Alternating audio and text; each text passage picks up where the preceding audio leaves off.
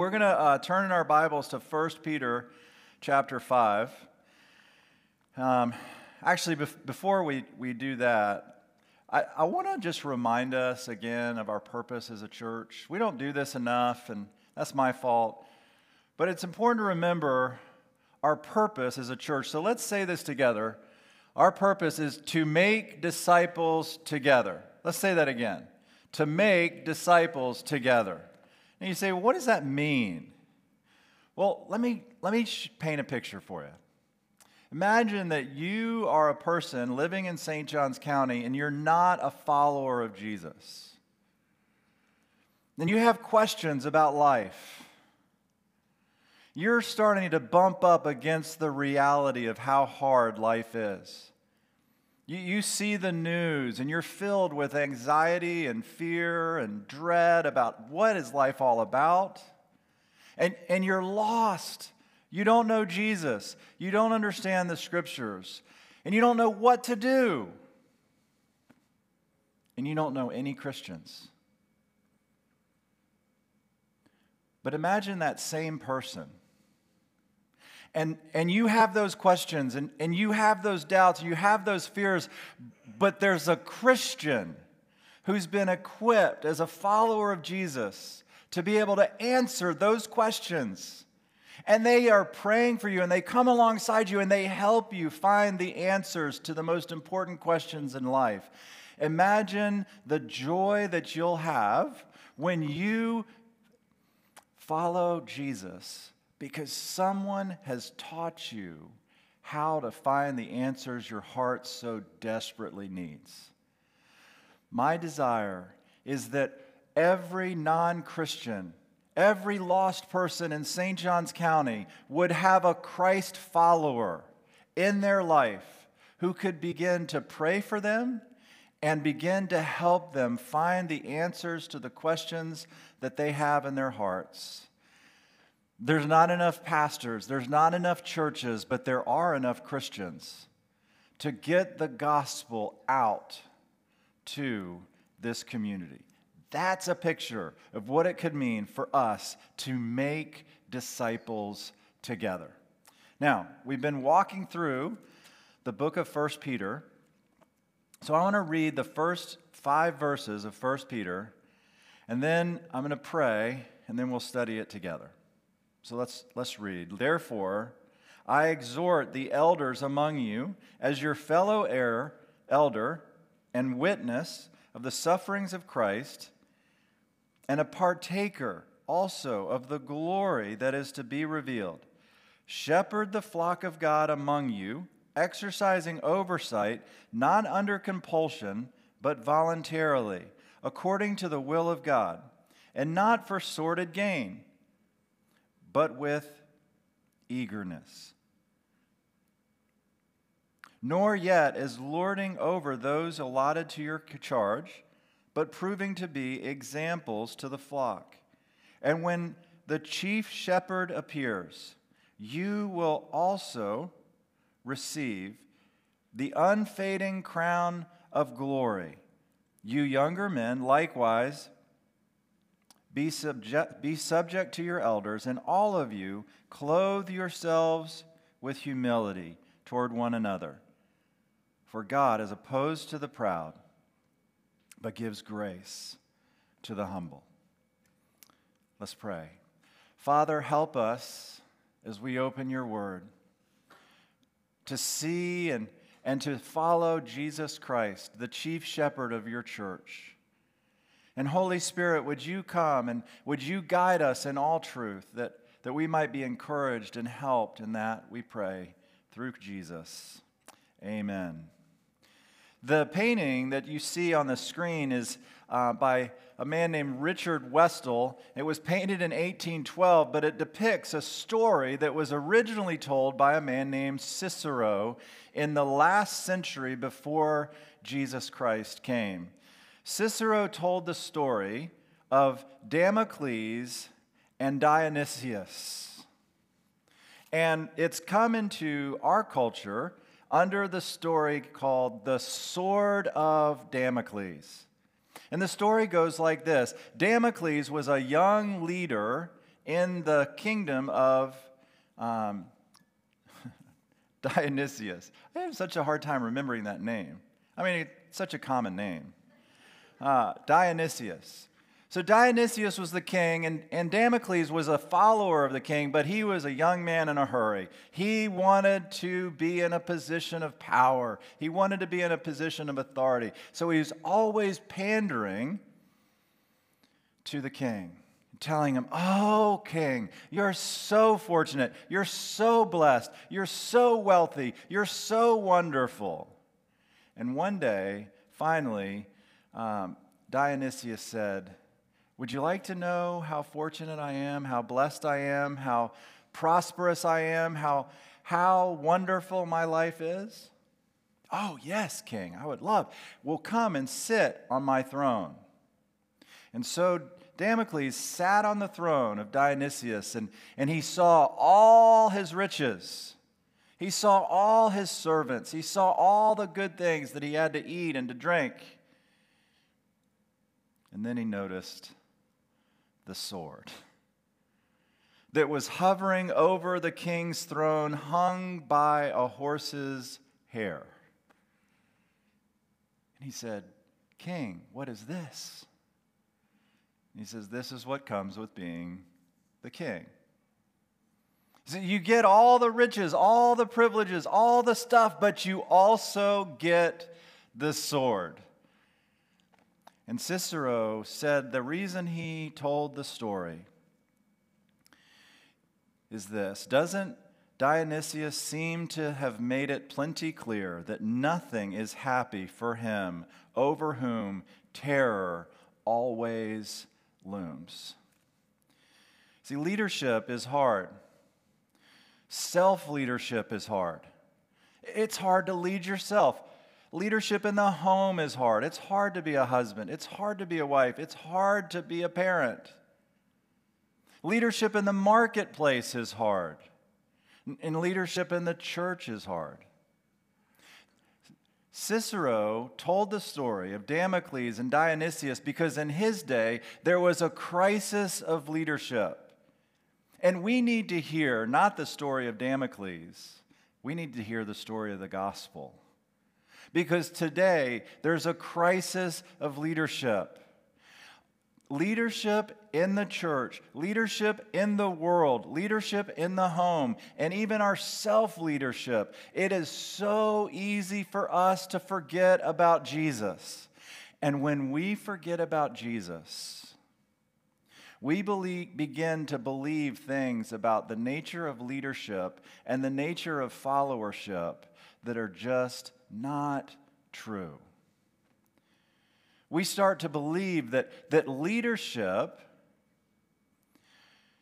is about power, and nothing could be further from the truth. And we begin to believe that followership is about getting what we want, having our needs met. And that's not true either. And what I want us to learn this morning from the book of 1 Peter is that Jesus is the chief shepherd of his church. And that when we remember who Jesus is to us and for us, our self leadership, our leadership in the home, our leadership in the marketplace, and our leadership in the church, and our followership will be very, very different. Now, when you hear that, that Jesus is the chief shepherd of the church, the first question that comes to mind is this If Jesus is the chief shepherd of the church, his church, then do we even need leaders in the church? So that's the first question we'll answer. Do we even need leaders in the church? If Jesus is the chief shepherd, do we even need leaders? And the answer is yes. I'm going to tell you more, but the answer is yes. And after we talk about that, what I want to answer is well, then what are the dangers that leaders and followers face in the church? And how can Jesus and the gospel help us face those dangers? So that's what we're going to see this morning. Jesus is the chief shepherd of his church. And since Jesus is the chief shepherd of his church, do we really need leaders? The answer is yes. Jesus Christ, in Mark 3 14, we see Jesus begin his chief strategy of leading his church. Jesus Christ chose to lead his people through raising up and equipping leaders. How did he do it? Mark 3:14, he and he appointed he called 12 disciples and he designated them as apostles that they might be with him and he might send them out to preach. So Jesus' strategy was to call men to himself that they might be with him and then send them out to preach. And I've never seen anyone summarize the ministry methods of Jesus better than Robert Coleman in his book, The Master Plan of Evangelism. This is the first paragraph. It all started by Jesus calling a few men to follow him. This revealed immediately the direction his evangelistic strategy would take. His concern was not with programs to reach the multitudes, but with men whom the multitudes would follow. Remarkable as it may seem, Jesus started to gather these men before he ever organized an evangelistic campaign or even preached a sermon in public. Men were to be his method of winning the world to God. And women too. You're sitting there, I know, some of you are saying, men, men, men. But listen, read through the book of Luke. Read through the book of Luke, and you will see that Jesus Christ had many followers who were women. And he valued the role of women within his movement, within the disciple making movement of the church. So when Coleman only uses the phrase men, don't be offended. Jesus, Jesus called and equipped some women who were his disciples also. Now, Jesus, through the early church, in the book of Acts, Acts chapter 14, we read this about the early church and their implementation of Jesus' strategy. Paul and Barnabas were two leaders of the church, and it says in Acts 14:20 that they went away to Derbe. And after they had preached the gospel to that city and had made many disciples, they returned to Lystra and to Iconium and to Antioch, strengthening the souls of the disciples, encouraging them to continue in the faith, and saying, Through many tribulations we must enter the kingdom of God. When they had appointed elders for them in every church, having prayed with fasting, they commended them to the Lord in whom they had believed. So, what was the pattern of the early church? Their evangelistic strategy that they had learned from Jesus started by proclaiming the gospel. And as they proclaimed the gospel, people believed on the Lord. And when they believed on the Lord, they didn't leave them there. That was the first step in their following Jesus, but it wasn't the only step. Because when a person believed in the Lord, then they were built up. They were built up in their faith, they were established as followers, disciples. What's a disciple? A disciple is a learner. The Greek word is mathetes. They learned from the leadership of the early church, they learned from Jesus a pattern of living and they followed Jesus' ways. They became like Jesus. And some within the church were then designated and appointed as elders. Now, in verse 23, you see the word elder, and the Greek word elder is the word presbyteros. Sounds very important. What it means is old guy, which when I got started in this work, I wasn't, but now I am. And now I'm becoming every day, I become a little bit more presbyteros. Every day I look in the mirror, and it's more and more true of me that I really am elder material. Now, we are a Presbyterian church. What does that mean? It means that we have leadership that reflects a Presbyterian form of church government. We have elders. We're led by a group of spiritually mature men who follow Jesus and seek to do two things for the church. What are those two things? Well, in 1 Peter 4, we see what they are. 1 Peter 5, we see what they are. The first thing elders do is they shepherd the flock of God. They shepherd the flock of God. They tend the sheep. Now, remember, it says the flock of God. What is the church? The church is God's people. The church belongs to Him. The church has been bought by Him. The church doesn't belong to me. The church doesn't belong to the elders. The elders exist to serve, to help, to encourage, to pray for, to lead the flock of God toward what? Places for them to feed, places for them to be safe, places for them to be cared for. So, what is the role of an elder? The role of an elder first is to shepherd the flock, always remembering that it's God's flock. And secondly, to exercise oversight. That's the word episkopos, epi, scope, look, scope, epi, over.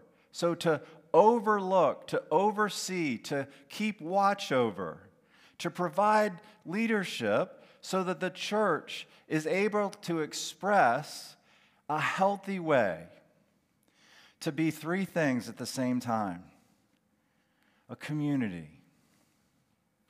Leaders in the church provide leadership so the church can be healthy as a community, a people joined together in love.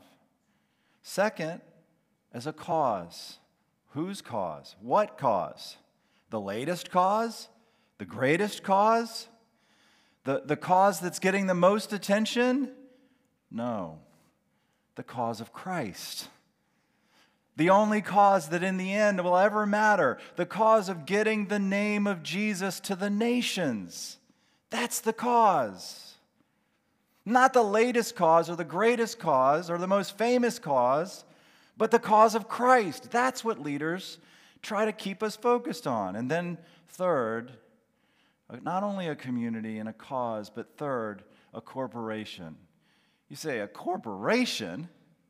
Well, yeah, it's wise to, to make sure that we lead well, to make sure that we're sound financially, we have sound policies and, and things, but is that the first thing we lead with? No, the first thing we lead with is the community and the cause, and then the corporation. And we need all three. We need all three. So 1 Peter 5 tells us that Jesus is the chief shepherd. We saw that. And that he, the chief shepherd, has, a, has instituted and appointed leaders for his church that are called elders. And what's their job? Their job is to shepherd and to oversee. Now, what are the dangers? What are the dangers of leadership and what are the dangers of followership in the church? Well, there's four in this passage. The, they're in verse 2 and 3, and then in verse 5. So look at verse, verse 2.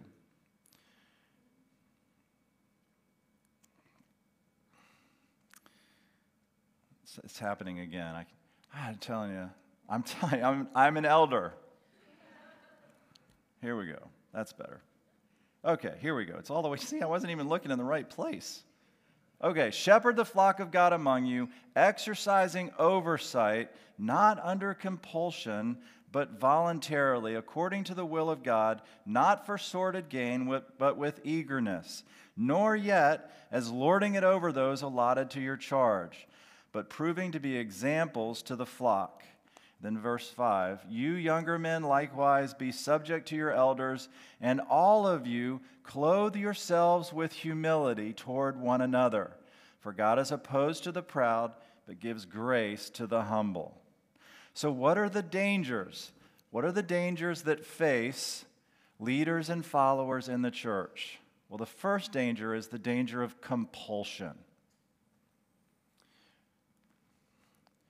This would be a helpful exercise for you to ask the Holy Spirit to help you notice how often you use the word I have to or I must.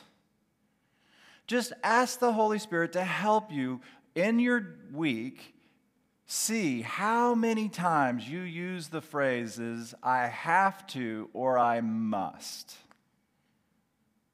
It will tell you something about the nature of your heart.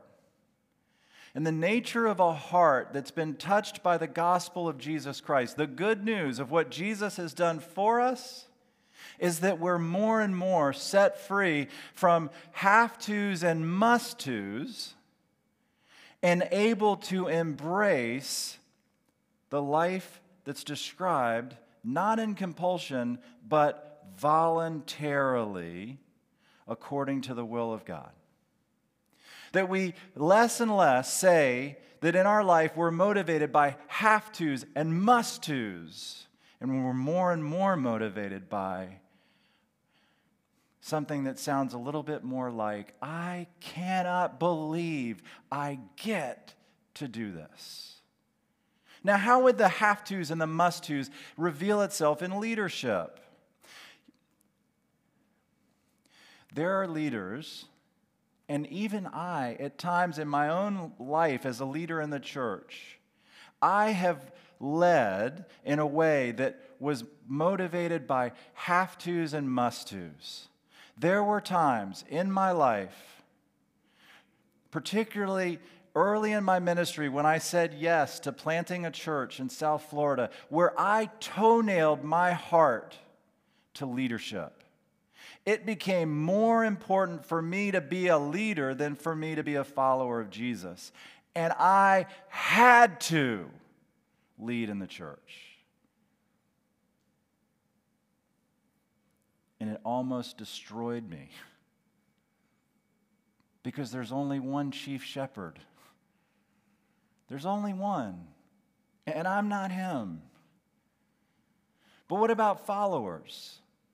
Listen, if you look at your Christian life and, and you have to have a particular kind of leader to follow, if you look at the church and you say, I must have a particular style of leader or a particular gifting in my leaders, oh, remember, Jesus is the chief shepherd of his people. Jesus is the chief shepherd of his church. This is the flock of God. And the, the gospel of grace moves in and helps us set aside the have tos and the must tos as leaders and as followers. Okay, the second is sordid gain, greed. Greed. There's a line I mentioned that leaders in the church, we, we want to have uh, good organization, bylaws, structures, those things. They don't put me in charge of that. It would be, be a terrible plan. But I'm thankful that we have this, this book. It's called the Book of Church Order. It's a great name. But what it, what it, it has a lot in it. But one of the things it says regarding calling a pastor to a local church work is that the compensation that the pastor receives and all of our ministry leaders receive is intended to free the pastor and free the ministry leader from, this is the phrase, worldly cares and aspirations. And so wise because our church government understands how easily it is for our hearts to become toenailed, if not to com- be compelled to do ministry, for, for any other reason, but to become toenailed to greed, to, to the financial reward of being involved in ministry. Now, it may not be so much the case here, um, but there are places in the world where the best paid person in the village is the pastor. That happens. There are places like that. It's not true here. In fact, I would tell you this is, I'm being honest. You're, you're going to say, oh, you're crazy. Listen, any one of you can find out exactly what I get paid. Any one of you can find out exactly what anybody on our staff gets paid.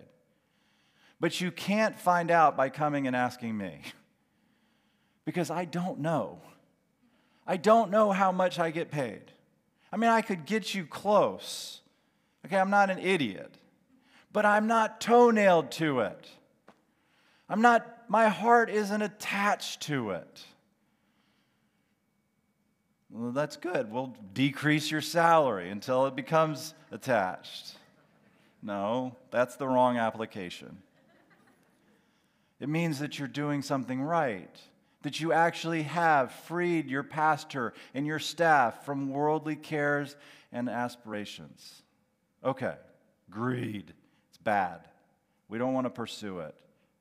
But we could easily fall into it. What's the third one? The third one is power and control. Power and control. Do not, Peter says, lord over those that you're in charge of, but prove to be examples don't lord over people. Don't try to control people. Does it happen? Has it happened? Yes. But in general, what we're called to do is to set our have our hearts set free by Jesus so that we won't lord over, we won't control those who are in our charge, but instead prove to be examples to the flock.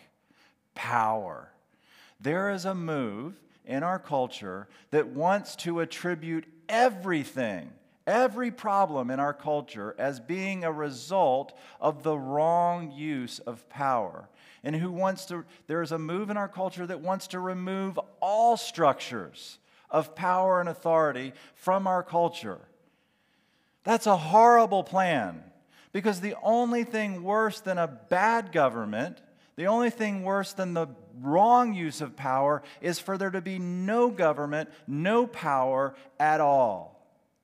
And so let's allow the gospel to fix the power structures. Let's not throw out all the power structures and expect, expect sinful human nature to do anything good. Okay, so we've seen power, greed, and um, compulsion. What's the f- fourth one? Well, the f- fourth one is in verse 5, and it's pride. It's pride. Now, C.S. Lewis, in his book, Mere Christianity, says this I come to the, that part of the Christian morals where they differ most sharply with all other morals. There is one vice of which no man in the world is free, and which everyone in the world loathes when he sees it in someone else, and of which hardly any people except Christians ever imagine they are guilty themselves. I have heard people admit that they are bad tempered or they cannot keep their heads about girls or drink, or even that they are cowards. I do not think I have ever heard anyone who is not a Christian accuse himself of this vice. And at the same time, I have very seldom met anyone who was not a Christian who showed the slightest mercy to it in others. There is no fault which makes a man more unpopular, and no fault which we are more unconscious of in ourselves and and the more we have it in ourselves, the more we dislike it in others. The vice I'm talking of is pride or self conceit. And the virtue opposite to it in Christian morals is called humility. And if there's any characteristic of a Christ follower that should be more easy to demonstrate, it should be humility. We should, it should be easy to find a humble man or a humble woman, but it's not, is it? It's hard to find a humble person. Because in our heart of hearts, there is a fallen nature of pride that always wants to think too highly of ourselves or too lowly of ourselves. And they're both pride. The person who thinks too highly of themselves, it's easier for us to see that they're a proud person. But the same is true of the person who thinks too lowly of themselves. The person who thinks too lowly of themselves, the person who thinks too highly, what do they have in common? They think of themselves. That's the heart of pride. And the gospel comes in, and only the gospel can do this. The gospel makes it possible for us to think not less of ourselves, but to think of ourselves less. And that's all I'm going to say about pride this week. But listen, if you know somebody that you really want to tell about pride, you invite them to come back next week because we're going to pick it up. And, and, and listen, it, maybe it'll be helpful for you too. And you can pray for me this week that it would help me. Humble yourselves under the mighty hand of God, that he may exalt you at the proper time. So we've seen the dangers. We've seen the need for leaders. There are leaders in the church. We've seen the dangers that leaders and followers face well, how do we how do we get the power to be the leaders and followers that we should be? We only get it through the gospel. We only get it through Jesus Christ. Now, what has Jesus Christ done? Jesus Christ is the chief shepherd of his church. But what did he do to attain or move to the position of chief shepherd? Jesus Christ moved to the position of chief shepherd of the church through suffering in our place. John 10, verse 11 says this I am the good shepherd. The good shepherd lays down his life for the sheep. What will set us free? from compulsion, the have tos, the must tos? What'll set our hearts free from greed? What'll set our heart free from the desire to, to plug into power instead of meekness? What'll set our free hearts free from pride and enable us to be humble? Only Jesus Christ. Only Jesus Christ is able to set the human heart free because only Jesus Christ, through his suffering, dealt with our real problem. And our real problem is in Isaiah 53 6. All of us, like sheep, have gone astray. Each of us has turned to his own way, but the Lord has laid upon him the iniquity of us all. The gospel is not how you can become a, a better, more successful leader or you can become a, a better, more successful follower. The gospel is how Jesus Christ, as your chief shepherd, has done everything necessary to make you right with God. That when you were turning away from God, resisting His will, resisting His lordship, Christ Jesus took your place. And on the cross, He bore in Himself your iniquity. What does that mean? It means that all of your sin was laid on Jesus Christ, and He paid the full and awful penalty that your sins deserve. He was crushed for your iniquity. He was pierced for your transgression. The punishment that brought us peace was upon him. And when you see that the chief shepherd of your souls does not simply say, you better be good. You better be humble. You better be nice. You better not be too rich or too poor. You better make sure you're motivated by the right things. No, your chief shepherd said, Oh, you'll never get leadership right. You'll never get followership right. So I'm going to do for you what you couldn't do for yourself. And he says, Turn, turn from all the ways that you're turning away from me, turn back to me. Unplug your heart from compulsion and the have tos. Unplug your heart from greed. Unplug your heart from a desire for power, control. Unplug your heart from pride and plug your life into me. Receive life from me. Peter in 1 Peter chapter 2, now you have returned to the chief. You have returned to the shepherd and guardian of your souls. Have you? Have you turned from your sin? And have you received from Christ Listen, it's not by human effort. It's an empty hand receiving everything that Jesus Christ has done. Have you received him? Have you turned from your sin and trusted in Christ alone for salvation as he's offered in the gospel? Won't you? Listen, if you're not a Christ follower, if you're not a Christian, trust in Christ. He's laid down his life for you, he's done everything for you. Trust in Him, follow Him.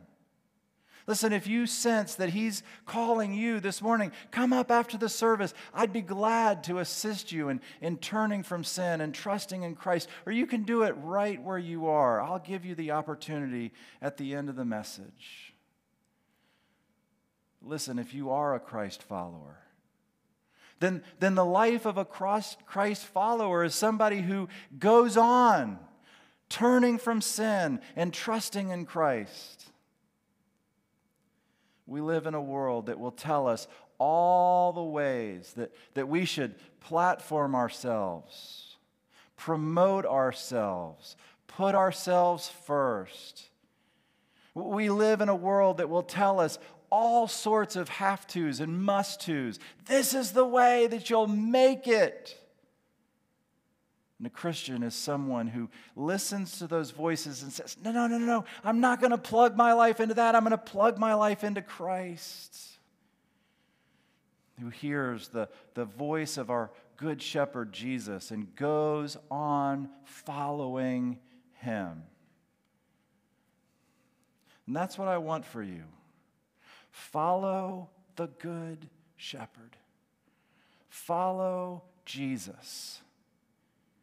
Because only Jesus laid down his life for you. Only Jesus gave everything for you. So follow him. Dietrich Bonhoeffer, in his, in his book, Life Together, describes it this way The desire we so often hear expressed today is for episcopal figures, priestly men, authoritative personalities.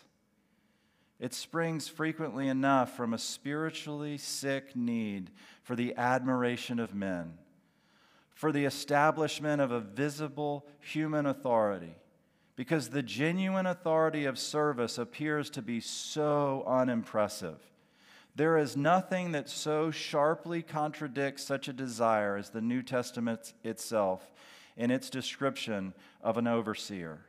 One finds there nothing whatsoever with respect to worldly charm and the brilliant attributes of a spiritual personality. The overseer is the simple, faithful man, sound in faith and life, who rightly discharges his duties to the church his authority lies in the exercise of his ministry or service. In the man himself, there is nothing to admire. If you painted Jesus into, G- into Jim Westall's picture of Damocles and Dionysus, what would Jesus do? If you painted Jesus in the painting, Jesus Christ on the cross took the sword not of Dionysius.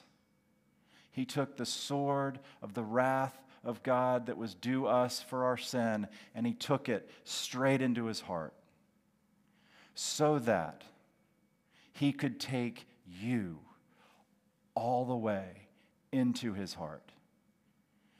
He took the wrath of God for you so that he could have you forever. You come.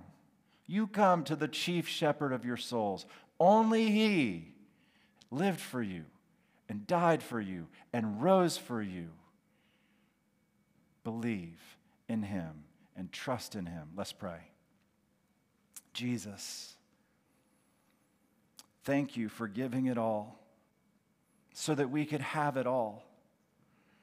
Thank you for emptying yourself of, of everything so that you could now fill us with everything.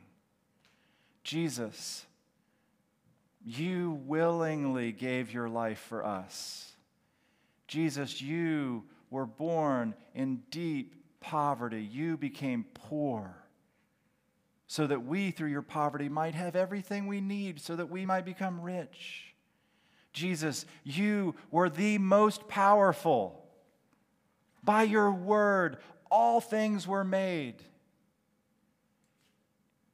And yet, for our sake, you made yourself nothing. Jesus, you were humility walking around the neighborhood.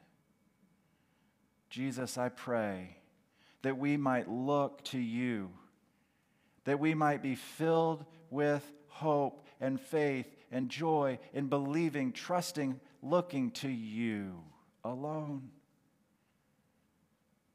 And if you're here this morning and you've never trusted in Christ for salvation, won't you? Jesus, I admit that I've sinned against you in many ways. I've been going the wrong way. I've been seeking my own praise. I've been seeking my own agenda. I've been seeking my own glory. Jesus, I believe that you died on the cross and rose from the dead. Jesus, I trust you as Savior, and I want to follow you as Lord. You come into my life and, and you help me become the purpose, person you made me to be. And oh, Jesus, how much the church and how much the world needs us to be the kind of place where we learn to follow the chief shepherd. He isn't taking applications for that position. He isn't delegating that responsibility. You alone, Jesus, are the chief shepherd of your church. Grant us, by your Holy Spirit, the ability to follow you. For I pray in your name. Amen.